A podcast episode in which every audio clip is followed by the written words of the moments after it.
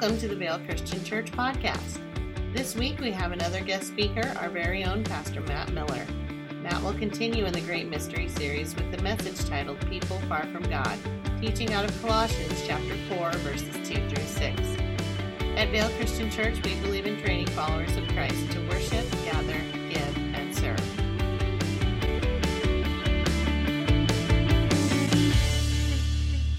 Good morning. How are you guys? Good to see you guys. Good to be in church. Uh, my name is Matt Miller. I'm the pastor of discipleship at the church. I think most of you guys know who I am. Um, I'm uh, thankful and blessed just to be here today and, and, keep going in our series in the book of Colossians. We're actually kind of wrapping it up and tying it up this morning in a lot of ways. And uh, wanted to take a minute actually and just kind of poke at my own title, Pastor of Discipleship. What does that mean? I get people uh, that ask me, they're like, well, what does it mean to be the pastor of discipleship? And I I'm like, good question. I'll let you know when I figure it out. Um, no, I mean, I, I do actually know what it means. Um, so, discipleship is kind of a church word, right?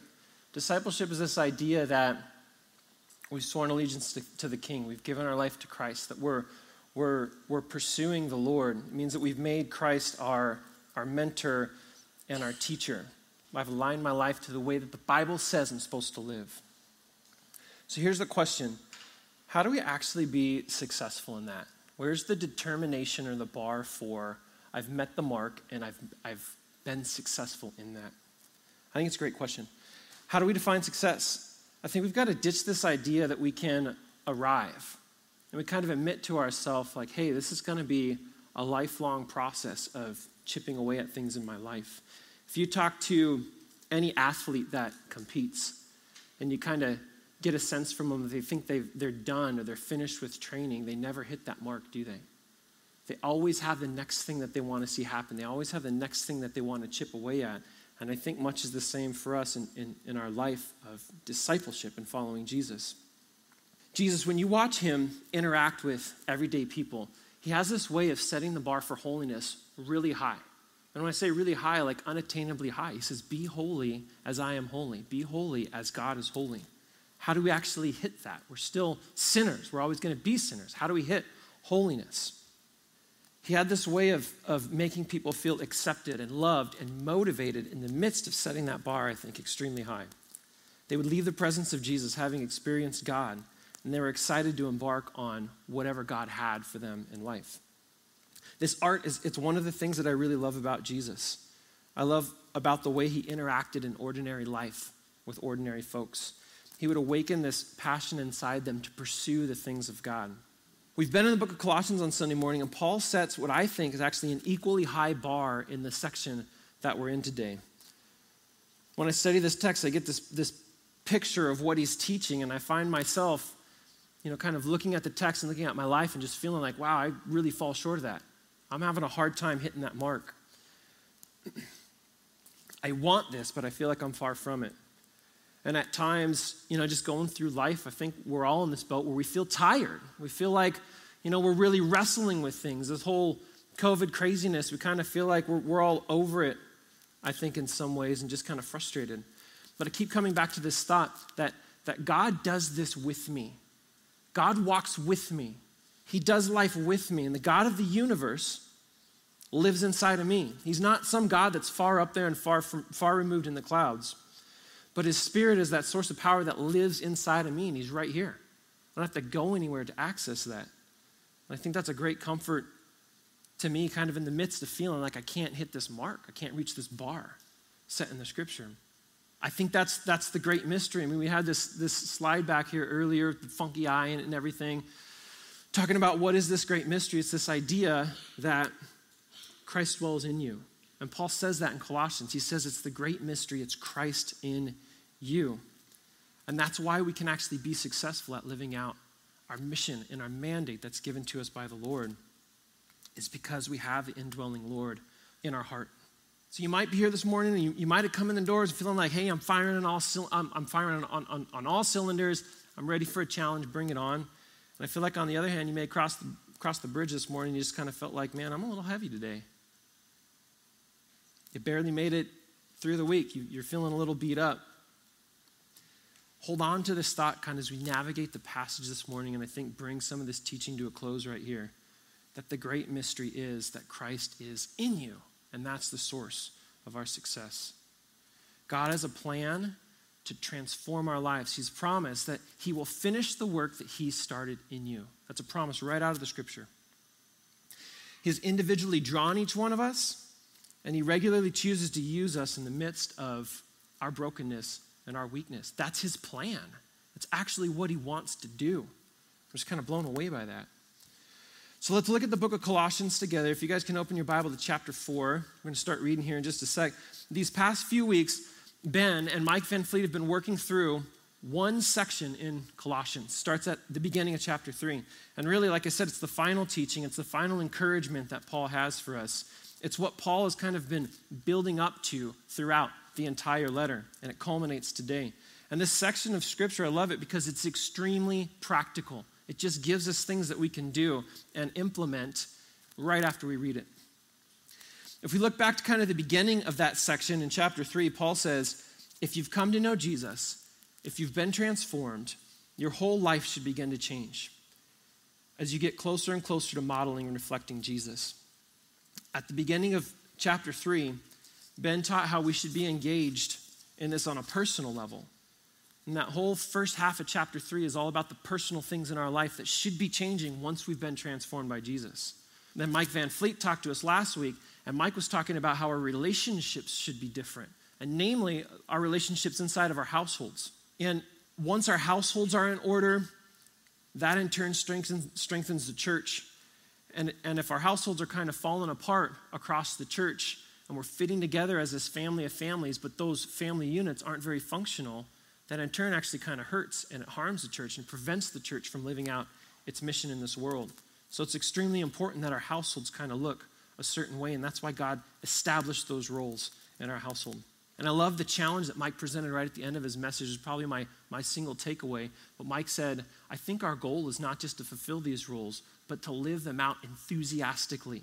Like I am excited about the role that, is God, that God has given me, and I'm going to live that out with all the energy that I have.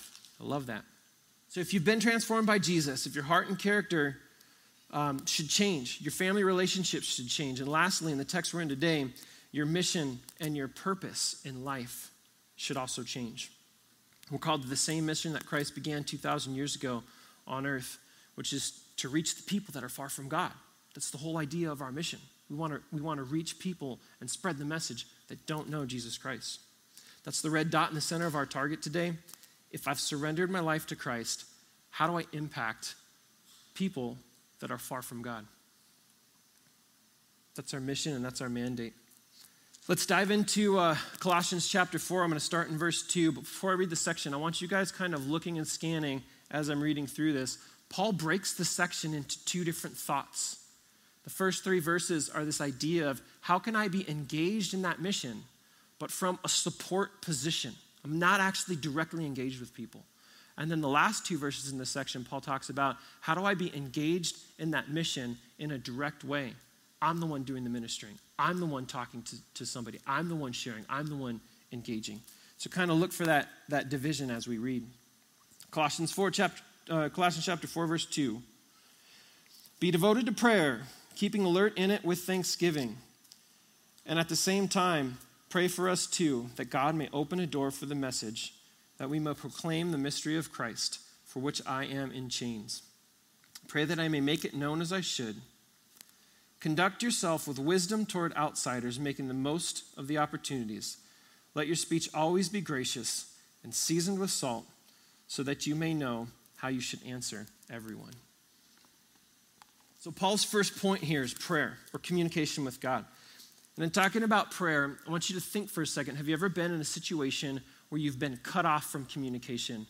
Communication that was essential. Something went wrong, something didn't work, the batteries died, the phone was lost, the person that you needed to talk to couldn't be reached. Um, I actually had this happen to me just about a year ago. It's probably the best example of this happening in my life that I could think of. I went to Japan to visit some friends, and I took my wife and my three small children. We had all sorts of fun when we were over there. We went to Tokyo Disneyland, got to see all sorts of things. We drove these go karts around the streets of Tokyo I'm like, this could never happen in America. Why did they do this over here? But it was fantastic. Um, before I, I went, I rented this little Wi Fi device. It's just a portable Wi Fi device that sits in your pocket. And with that Wi Fi device, my phone worked, my wife's phone worked. We could pick up our phone, we could look up restaurants, we could look up showtimes, we could look up how to get somewhere. Google Maps would just navigate you through the whole train system. You never have to get in a car when you're over there. And it tells you get on this train at this time, get off at this stop, move over to this station, get on that train. It's going to take you this long, get off at this stop. I'm like, this is fantastic. Like stuff like this doesn't exist where I live. There's multiple times we were in these, these massive train tunnels, systems of stations where there's like multiple stations all converging in this one large hub. And we were walking through with, with our children and my wife, and we were pulling all our luggage. And, and there, there were multiple times we walked over a half of a mile just underground in tunnels, going up escalators, through elevators, um, trying to navigate this, this train station system. So we got to the last day of our trip. We spent a half a day in Tokyo, and we were, we were on our way to get back to the hotel to grab our bags and head to the airport. This is the second to last time that we'd even be on a train in, in Japan. And we gathered the kids together. We got off our train. We are about to head to the hotel. Those train doors close. The thing starts moving down the tracks. And I get this sinking feeling in my gut. I'm like, oh, the backpack. The backpack with all the things in it is sitting in there on the luggage rack, going down the track to, I didn't even know where. Where does this train go? Does it end? Does it stop? Does it go in a loop? I have no idea. So we kind of start freaking out a little bit and strategizing a little bit and figuring out how, how are we going to figure this out? How are we going to find this thing? We've got three hours to be at the airport before we miss our plane. So we have this narrow window to work with. The greatest thing about Japan is no one steals anything. it's true. I mean, the theft just doesn't really exist in the city. It's, it's, it's kind of amazing. My wife jokes because she, she grew up there. She jokes if you left a $20 bill on the ground and you came back, someone would have neatly folded it and left it on the bus stop bench for you. And I'm like, that's amazing. That kind of stuff doesn't happen here, right? It was going to take us about an hour to get down the tracks and get this backpack. There was a train station worker that found it. And it was, it was about 45 minutes down the track. We found it about an hour later. And um, we devised this, this crazy plan where Sarah was actually better at navigating this train system without electronic assistance than I was. I kind of relied on that phone. She's like, I think I can do this. So she strapped Lainey, it's just under two, in the little ergo baby carrier, and she got on this train and she went down the tracks after this backpack 45 minutes away. And, and at this point, because that little Wi Fi device is in there, there's zero communication. I can't reach her. I can't figure out how to navigate the stupid maze of train system myself. So I'm struggling through that, being like, if I get on the wrong train and go in the wrong direction, if I miss my stop, well, right there, we've just missed our plane. We're done, you know? So my plan was I'm going to take the kids, I'm going to go back to the hotel, I'm going to get all the luggage, which we could barely get through the, the trains and everything with my wife's help. So now it's just me and my two older kids, and I'm like, you guys better saddle up and take a big suitcase and roll this thing down the thing, get on the train, because I don't know what we're going to do. We're not going to be able to get our luggage down there. So anyway, long story short, kind of had this timeline that we were that we were sticking to. We were we were cut off from communication with each other, kind of in this crisis situation. And I was just a little bit worried about what's going to happen. I start running through all the potential possibilities that this could go south and this could go wrong. Totally separated from each other in a foreign country where neither of us are that familiar with navigating. And we got our kids trying to figure all this out. Was uh, pretty awful. I, I guess to fast forward to the end of the story, it's kind of evident that we made it. I mean, standing here, right?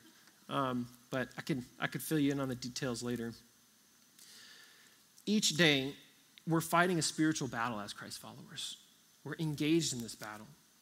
And the Bible says that the battle, it's not against flesh and blood. It's not about the things out there that we can see. We're not fighting people in this battle, but it's against the spiritual forces of wickedness in the heavenly places. There's an unseen battle, and we're in the midst of it. It's very real, it's not made up, it's not fake, it's invisible, but we feel the effects of it all the time. And the, the enemy is the demonic angels. In the spiritual realm, there's God's angels and there's the demonic angels, and we're at peace of fighting this battle, even though we can't see it. We're battling culture. We're battling temptation. We're battling apathy. We're fighting against the very forces of evil that are in the world. In this battle, we have a lifeline. We have a connection to God. We can communicate with Him. We can ask Him for divine help when we need it. I think here's the problem, though, and here's the crux of where we live. I feel like we don't actually tap into prayer as we should. I think that's one of Paul's points in this section. We don't tap into prayer as we should. We struggle to realize its power and its ability to change the battlefield. We misuse prayer. We ask God for things all the time, in my opinion, that aren't very mission critical. We ask Him for things to make us a little bit more comfortable, a little bit more safe, to kind of ease the pain of life a little bit more. Maybe stuff that makes us a little bit happier. I find it so striking that when you, when you see the things that Paul prays about, he never prays for any of those things. Go through the New Testament and look at the things that Paul prays about. They're always things that are mission critical. Pray for this thing so we can be successful in this mission. I'm not concerned about safety. I'm not concerned about comfort. As we look at this passage this morning, the things that I want to kind of draw out of the text, Paul gives us a couple indications about how do we pray? How do we engage in that? And then what do we pray for?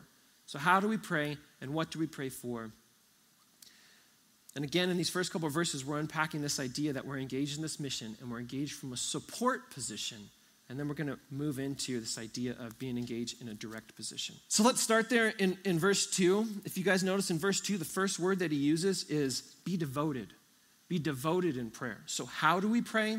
We be devoted in prayer. We need to engage in prayer often, and we need to not give up. Or another way of saying that is we need to pray continuously, and we need to pray persistently. And I think both of those ideas are really biblical ideas. Can you guys remember some of the places in the Bible where it talks about continuous prayer? I'm sure most of you guys can probably quote that little phrase of the little section that talks about continuous prayer. In Ephesians 6:18, Paul says, "Pray always." Pray always. In 1 Thessalonians 5, he says, "Pray without ceasing." There's other verses as well. What does that actually mean? Because I don't think it's possible to pray without ceasing. You know, I got plenty of stuff that I got to get done during the day. I got plenty of stuff that I feel like I have to set my mind on and focus on and really drill down. It's going to take 100% of my effort and 100% of my energy. How do I do that at the same time while I'm praying constantly without ceasing? I don't think that that's possible. I think there's a different idea that's kind of at play here in the text. Paul's talking about this idea of go throughout your day with this, with this God consciousness. Go throughout this day with this awareness of God, that God is there, that you can turn to God, um, that you never left Him, that he's, he's right next to you. And as you encounter each part of your day, or each person in your day, or the successes of the day, or the difficulties of the day, those are all prayers that you direct towards God. You're thanking Him for stuff, you're asking Him for stuff. You're asking Him to be a part of the conversation that you're about to have with somebody. You're asking Him for the strength to be encouraging to somebody. And I think you're, you're pulling Him in kind of to each part of your day. Sure, I got a picture I was going to throw up there. I know there's some teenagers in the audience, so I get to pick on you guys here for a second. This is the Vale Christian Church youth group. No, it's not. I'm just kidding. It's not. Um, you ever hang out with a teenager and they text the whole time? They're like, whoop, whoop, whoop. Okay, you can drive in the car with a teenager. They sit there and they text the whole time. You can go on a walk. You can ride your bike. They do it in the movie theater, at a restaurant, while they're waiting for anything, drive, drive by a bus stop in your neighborhood. Teenagers aren't talking to each other. It's like, whoop, whoop. Okay? They're sending text messages the whole time. They're checking Facebook. They're on their Instagram. I think this is actually a really great illustration of what does it mean to pray continuously. Because I've hung out with people before and they're hanging out with me and they're talking with me and they're in the car sitting right next to me and they have the phone in their hand.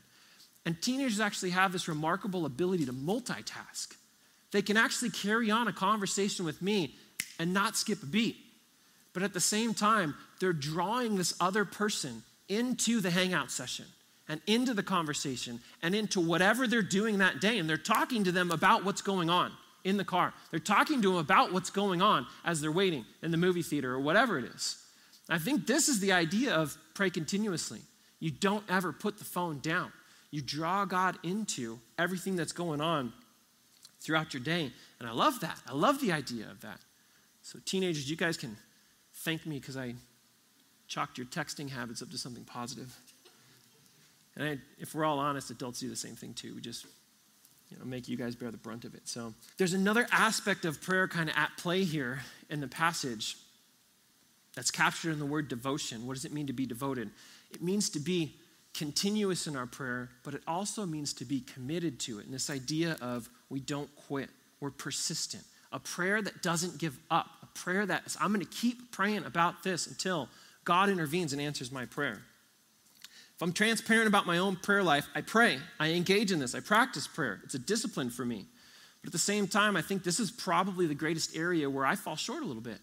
I have a hard time really following through and maintaining kind of a track record on any prayer that's going to take time and energy for me to invest in it and keep praying for that over and over again. I do, if I admit, kind of throw in the towel, don't keep track of it. I don't labor as much as I should. And I, I think at times prayer is a labor. And I think that's what it was for Paul, too. I think that's how he took it on himself. He would describe it as, at times, struggling with or wrestling with God through a prayer request.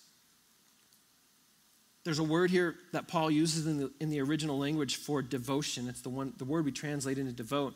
And it doesn't just mean strong or steadfast, it means super strong or super steadfast, immovable. So, in being devoted to prayer, there's not just an ongoing or continuous nature about it, but there's an intensity to the level of commitment that prayer requires. There's a story I wanted to reference in Luke, and I think Sherry could put it up on the screen for us. It's Luke 18. This is a really great story that I feel like highlights this. You can read this with me. You don't have to flip there. Luke 18, 2 through 7 says, In a certain city there was a judge who neither feared God nor respected people. You're like, that's great. It's totally the kind of judge I want arbitrating over my stuff. he neither feared God or respected people. There was also a widow in the city who kept coming to him and saying, Give me justice against my adversary. And for a while, he refused. But later he said to himself, Though I neither fear God or have regard for people, Again, really great, right? I don't fear God, I don't care about people. Yet, because this widow keeps on bothering me, I will give her justice. And in the end, she will wear me, or, or in the end, she will wear me out by her unending pleas. You know, he's tired of the whining.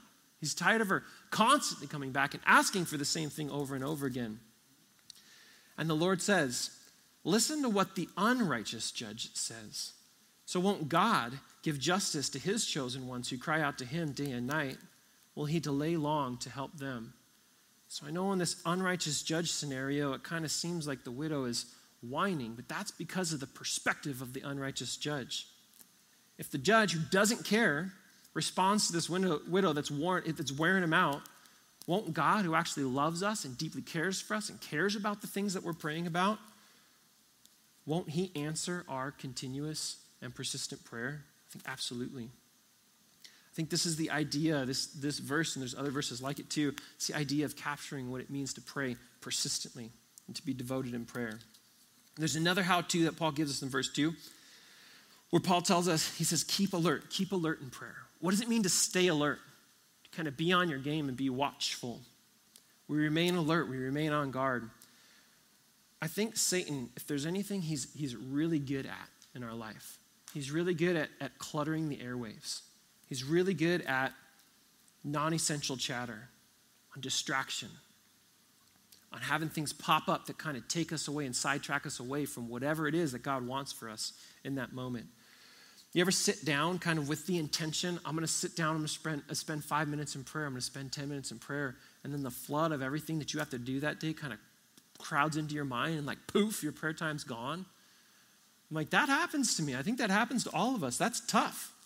Satan's good at distracting us, even when we're well, well intentioned. Don't forget that we're fighting this unseen enemy and that he has, he has a great ability to distract us. Being watchful in prayer means we fight back with an awareness of what God has called us to do. We're engaged in a mission. An essential part of that mission is to have a focus and a readiness that comes through being in constant communication with the Lord. Kind of the area here, too, again, just being transparent and honest. I feel like if Satan gains a lot of ground in my life, or there's an area where he kind of throws me away from being alert, it's staying up late. It's watching, like, is anyone binge watching Netflix in here? I know, they're out there. Why do I watch the second episode? Why do I watch the third episode? Why do I stay up so late watching Netflix and then take all the wind out of my sails for the next day? And instead of popping out of bed and being ready for what God has for me and excited about that, I'm barely rolling out of bed. I feel like that's where the devil gets me. And I feel if we went across the auditorium, it might not be Netflix, but I think some of us, we want that extra podcast. We want to get on Twitter a little bit more. We, we want to watch the extra news the third hour of news that evening. Like they're saying something better than they said the first two hours, right? I think those are the ways that the devil works on us and he robs our ability to stay alert through prayer. I think there's sometimes we got to put that off and say, hey, I'm closing my phone, my computer, whatever. I'm turning the TV off and I'm going to spend some time with the Lord in prayer. I don't need the fourth episode of whatever. So, kind of wrapping that up, be devoted to prayer, stay alert, and lastly, pray with thanksgiving. This one's just a really interesting one in here. I feel like it almost doesn't really fit the, the line of reasoning that, that Paul's kind of embarking on in this passage. Why pray with thanksgiving? I thought it was interesting, too, that it's the fifth time in a very short letter of Colossians, only, only four chapters. Is the fifth time he talks about being thankful or expressing gratitude in some way. You know how we pray with, with gratitude or how we express gratitude to the Lord? I think that we we constantly acknowledge the ways that He is being victorious, and the ways that He's being successful in fighting the battle for us. We say things like, Lord, you brought me through that really difficult season in life, or you're bringing me through it. Thank you. God, you secured a victory in my relationship with my kid today. Thank you. God, I'm ready and expectant for what you have for me today. Thanks for letting me participate and using me, because you certainly could choose to not to. You could use somebody else. Thanks for using me say stuff like our high school students, they made it, they graduated. And the ones that are out there and have been out there for a few years, they're standing strong in their faith. Thank you, God. Thank you for allowing our church to be a part of that. We've got people showing up here on Sunday mornings and they're working throughout the week, and people that are going out into their workplaces and they're engaging their time and their talent and their treasure. Thank you, God. Thank you for that happening. I think there's all sorts of ways that we can use gratitude and acknowledge um, just the great things that God has done. And I think as we employ thankfulness, it allows us to want to be increasingly a part of that mission. It's the motivation for us to say that God is doing things. God is using me. God is using our church. And I want to increasingly be a part of that. And I think that's why Paul talks about um, thanksgiving and gratitude right here. So, to kind of recap all these things together again, we persist in prayer, we don't give up. We keep alert. We stay ready through prayer, knowing that we're prone to distraction. And we pray with thanksgiving for God's provision and the battles that are being won. Verse 3 gives us some really specifics on, well, what exactly do we pray for? If this is how we pray, what do we pray for? Let's read verse 3 together again. Verse 3 says, At the same time, pray for us too, that God may open a door for the message, so that we may proclaim the mystery of Christ for which I am in chains. How do we reach people that are far from God in a support position through prayer? And Paul says, pray that God would open a door. Pray that God would open a door. This is kind of a cool phrase, too. This is not a standalone phrase. Paul uses this a whole bunch of times throughout the New Testament. Um, in 1 Corinthians 16, he says, But I will stay on in Ephesus until Pentecost, because a door of great opportunity stands wide open for me. But there are many opponents. Again, he's looking at this through this lens of this is a battle that I'm engaged in, I'm fighting. Second Corinthians 2 says, um, well, he, he just kind of mentions it again, and, and he mentions going to Troas and there, there being obstacles in his way, but God had opened this door that wasn't there before. And he talks about other times when God closes a door. I tried to go north, I tried to go east, God closed a door there, so I went in this direction to this city. Paul's kind of alluding to here, asking, asking us to pray for something that's unexpected. They're not necessarily the everyday opportunities that we have, but that God would break into an area or create this opportunity that wasn't there before and that we couldn't see coming. It, it, it's not just you know, God moving randomly or working independently. He, he wants us to partner with Him in that prayer. It's, God wants to progress the battle, God wants to change the landscape of the battlefield. But he also wants us to have this component where we're engaged in that, we participate in that, and it's teamwork and working alongside the Lord to make a difference in people's lives. So don't give up praying for a family member. Don't give up praying for a loved one or a neighbor or a coworker that doesn't know the Lord. Don't give up praying for our church or our community. Pray that God would open a door, that He would change something miraculously that changed the landscape that we're looking at. Persist in prayer. So, Paul gives us a high calling to be committed to prayer in this section, in these verses. Prayer is the way that we support the mission. We can participate in it, we can impact it constantly. Whether there's someone around us or not, whether there's a person in front of us to talk to or not, we can support our brothers and sisters working toward the same mission by praying for them that God would open a door. So Paul switches to, to the second big thought that we talked about in this section. How can you be directly involved now in reaching those people that are far from God? God's given all of us relationships. And, and in those relationships, the people that are in our spheres, those are the people that God's kind of given us to steward, to minister to, to encourage, to be in relationship with, to live life with. There isn't, a, there, there, there isn't really a role being outlined here in Scripture where there's a certain group of you guys and you're just going to pray, and that's your, that's your role. You're the prayer warriors. But then there's this other group over here, and you guys, you're just going to talk to people. You're just going to do the ministering. You're just going to be on the front lines. You're just going to be the one that's engaging people. God calls, uh, calls all of us to do both. It's a high calling. I think no matter what your abilities are, if you've been transformed by Jesus, if you've sworn allegiance to the King, then there are people that God has specifically given you and appointed you to be the one that brings them closer to Him. He'll equip you to do it. He'll continue to transform lives. He'll continue to transform your life to do it. I think that's what Paul's kind of trying to, be, to get in our heads since the beginning of chapter 3 right there if you're transformed, if you're regenerated, if you're, if you're made new in Christ, these are all the things that should follow and be different in your life. Let's, uh, let's read verses 5 through 6 again. He says, Conduct yourself with wisdom towards outsiders, making the most of your opportunities.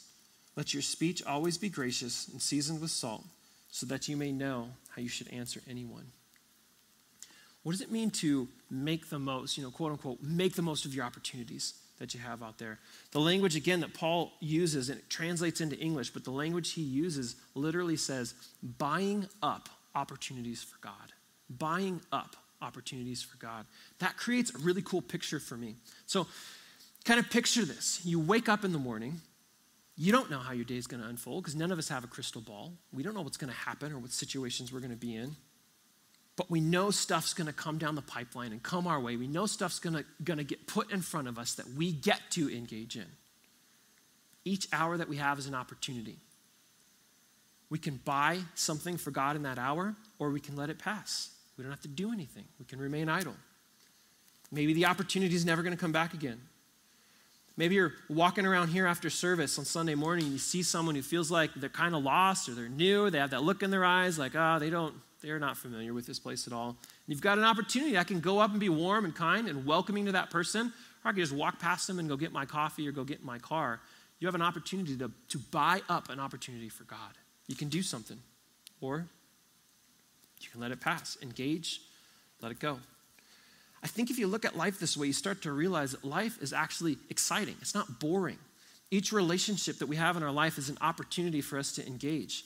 It's an opportunity for us to apply wisdom, like it says right here in the passage, to pray that God moves in that person's life, and then to stand back and watch, not actually knowing what's going to happen, not knowing specifically how God is going to move or what he's going to do in that person's life.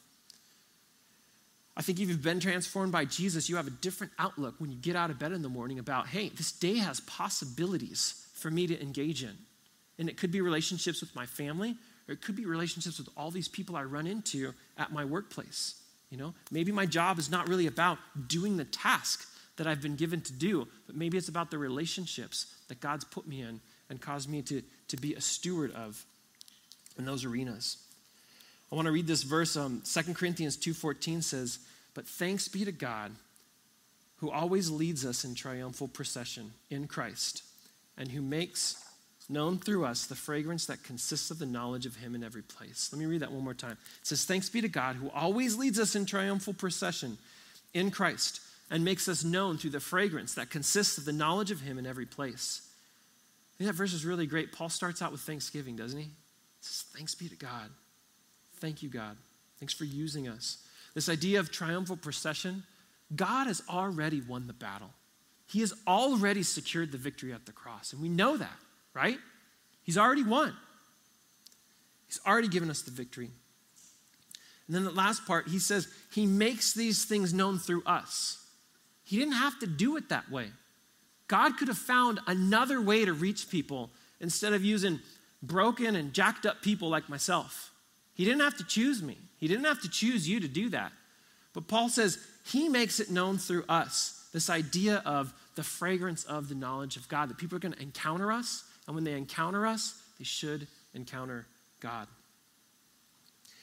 Each day, each day, each hour, you've been put in this position to be fragrant for God, to seize an opportunity, to buy them up. You get to decide, let the opportunity pass or engage. I think it's kind of exciting, actually. I think it changes the way that you look at your, at your day and the people that you're going to encounter. And that thought, that idea, it compels me to engage. Let's look at one more thing here in verse 5. Paul says, use wisdom. Use wisdom. What is wisdom? I think a really great definition for wisdom is what do you do when the Bible doesn't tell you what to do? What do you do when the Bible doesn't tell you what to do? Because as you read across Scripture, there's plenty of principles for our life in there, right? But it doesn't tell you exactly what you should do in the next minute. I mean, if you're a teenager and you're looking across the room, you're like, ooh, there's a good looking lady over there, you know? Maybe I need to go talk to her, right? But maybe you sit there and say, eh, maybe that's a bad idea because of this reason and that reason. But the Bible is not going to tell you what to do in that scenario. You're going to have to apply what? You're going to have to apply wisdom. How do I proceed in wisdom in this activity, this situation where the Bible doesn't tell me what to do? I think wisdom tells us as we're engaging uh, in the relationships in our life, it tells us things like do I be very direct with this person or do I be a little bit more passive? Do I do I proclaim the message of the gospel in this situation? Or do I talk about maybe just the story of God in my life and the amazing things He's done for me? Well, how do you know the answer of which way to go? There's all sorts of different ways. You could argue with someone and be confrontational, or you can shut your mouth and you can just pray for the person. Which one of those is more effective? Going to have a hard time arguing one over the other, right? I think we proceed with wisdom and we seek God and we seek His Spirit to push us and give us this picture for what's next. So, if wisdom is how we're supposed to proceed, how do we get it? How do we make these decisions? I think we need to be so immersed in the principles of the word. We need to be in our Bible. We need to know what this says. We need to read through the letters of Paul and try to make a change in our life. Otherwise, I think we don't have that source of wisdom to tap into when we're in those situations. So we, we proceed wisely as we're trying to buy up opportunities for the Lord. We implement wisdom. We proceed as God's Spirit directs us.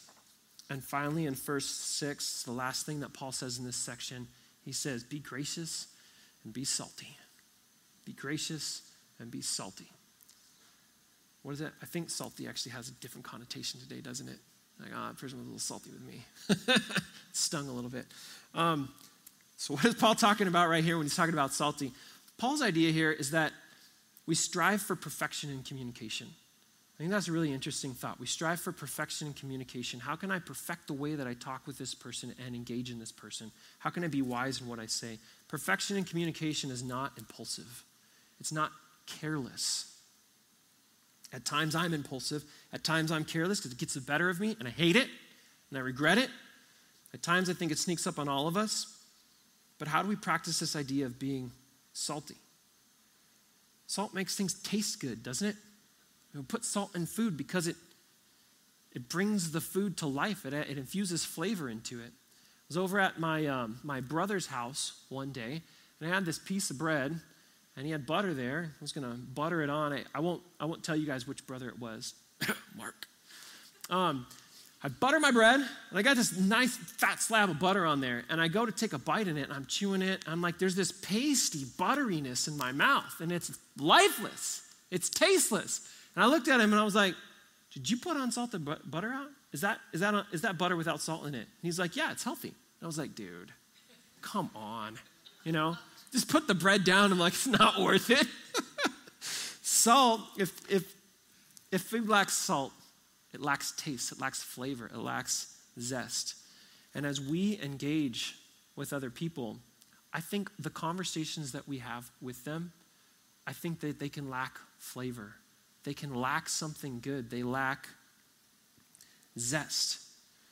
I think if you want to have something salty to say, bring God into the conversation and talk about something that God's doing in your life. Talk about something you're thankful for. Talk about how you're blessed. Talk about how He's navigated through the last season with you and be ready with that. Think about it ahead of time. I think if you're relying on that stuff to just kind of pop and poof and come into your mind right in the middle of the situation, most of the time it doesn't. I think you got to kind of premeditate some of that. Hey, I'm going to infuse some salty things into the conversations I have with people today, and I'm going to bring God into the conversation. Hmm. I think there's a lot of ways that we can show lack of flavor, lack of taste, mundaneness in our life, and I think there's a lot of ways that we can show gratitude or satisfaction or contentment. I think Pastor Ben He's up here all the time talking about this, this, this idea of joy. What does it mean to be joyful? It doesn't necessarily mean that you're happy. It means that you're satisfied. It means that you're content in the Lord. I think if people get this idea that, oh, I'm totally content and I'm satisfied with life, then people want whatever it is that you have. What's your secret? What's the secret sauce, as Ben would put it? What's going on in your life? But I think when we're bland, and we blend in and the things that we put on Twitter and Facebook and everything looks exactly like everything else that's out there and being put out there, there's, there's nothing zesty about it. There's nothing that sticks out about it. There's nothing actually that's even attractive about it. I know your guys' posts are just amazing. You know, I know they are. But you know what I'm saying? If it just looks like everything else that's out there, if it lacks, if it lacks God in it, it's bland. It becomes mundane. I want people to look at us and say, wow, there's something different. And I might not actually be able to put my finger on it at first, but there's something different. And I want that. I want what's different. I think that kind of wraps up where we're at in this passage today. And I just wanted to talk through a couple things to kind of tie a bow on stuff. We have a what does this have to do with me um, section. The first thing I want to talk about are what are the possibilities if we choose to engage in prayer? What are the possibilities if we engage in prayer? So I think that's one of the areas that, that I just feel like I struggle a little bit. I feel like we as a church struggle with. But what if we engaged in prayer? What wisdom might, might we gain? How might your life be changed? How might, how might the lives of others that are in your life be changed? I think it's a pretty tall challenge that Paul gives us and is talking through here. Let's be a church that actually prays. Let's be disciplined. Let's discipline ourselves to tap into this idea of a lifeline to God, essential communication that changes the landscape of the battlefield. Let's engage in, in continuous and consistent prayer. Prayer is like, like a muscle that you would work out. It gets better and it gets more effective the more that you use it and the more you implement it. Let's talk about this second idea buying up opportunities for the Lord. Buying up opportunities for the Lord. You get the excitement of being involved in a battle that, that has already been won, and in which the Lord wants to actually use us and is not looking to use somebody else. That doesn't mean that there's not going to be a surprise. It doesn't mean that there's not going to be a disappointment. It doesn't mean at times we're going to feel like, ah, oh, I felt totally unsuccessful at that. What happened? And by our standards and the way we're looking at it, it may seem like we were unsuccessful. But by God's standards and His perspective, maybe that was exactly what was supposed to happen in that situation. We have this knowledge that God is using us daily to accomplish this mission. He's given us the opportunity to participate, and that's that is exciting for me. Each hour you get to engage, or you can sit on the sidelines and watch. And I I don't want that second option to describe my life. I don't want to get to the finish line at the end of life and look back and realize there were all these missed opportunities that I never took advantage of. I want to take advantage of them now. And the last thing is be strategic in your speech.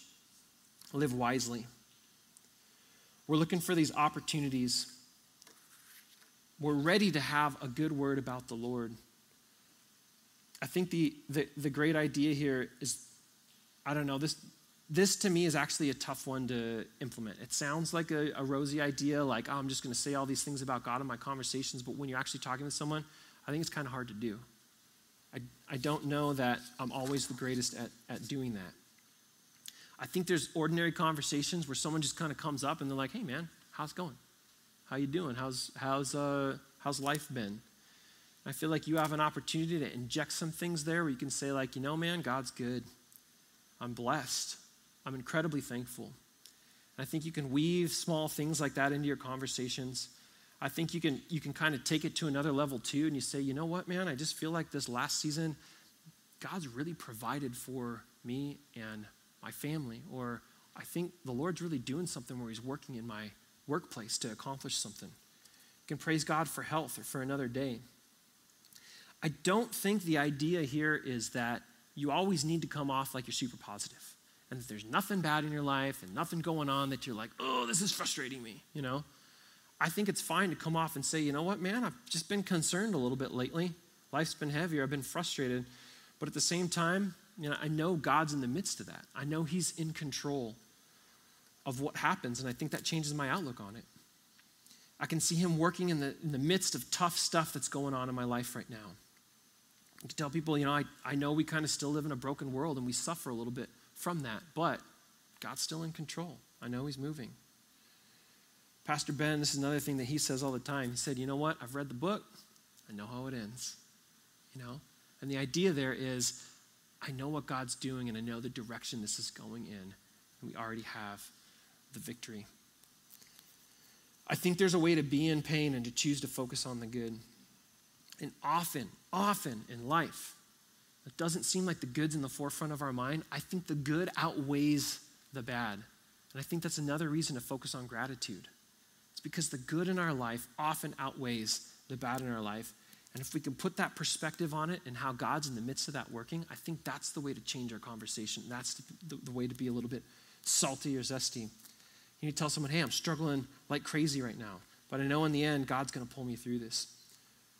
I'm so, God, I'm so glad God's with me through the good times as well as, you know, the rough patches. I know there's far more in my life that's good, and I'm choosing to dwell on those things. Those things are from God. Why don't you guys pray with me? God, thanks for a, an excellent morning. Thanks for a, a, great morning to be in church and to worship and to be encouraged and to be challenged, God. Um, God, I pray for the opportunities. I pray for the mission field and, and the battlefield that's out there, God. We're not, we're not fighting against people. People are not the enemy, God. We're fighting against this unseen realm, this spiritual battlefield that's actually very real. And um, God, we're praying that you move. We're praying that you use us. We're praying that you give us wisdom. We're praying that you put us in the right spot at the right time to be effective. And God, we're praying for each other that you'd, you'd continue to give us opportunities and to move in miraculous ways where you open a door. And God, help us to engage in all just the little small opportunities, the people that we feel like you're nudging us to connect with on a Sunday morning, the person in the grocery store and we're checking out that looks like they might need a little encouragement and we're busy and we got to get somewhere and we got to make dinner, but maybe we can stop and pause and buy up an opportunity for you, Lord, and, and encourage someone and maybe shed some light or showcase, you know, the goodness that you've brought to the world, God. Um, we love you, God. Thanks so much for this morning.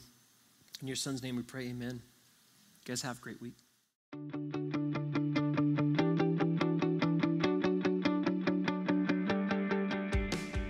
Thank you for listening to the Vale Christian Church podcast. If you have any questions, would like more information about our church, or would like to see the video cast of this message, please visit our website at www.valechristian.com.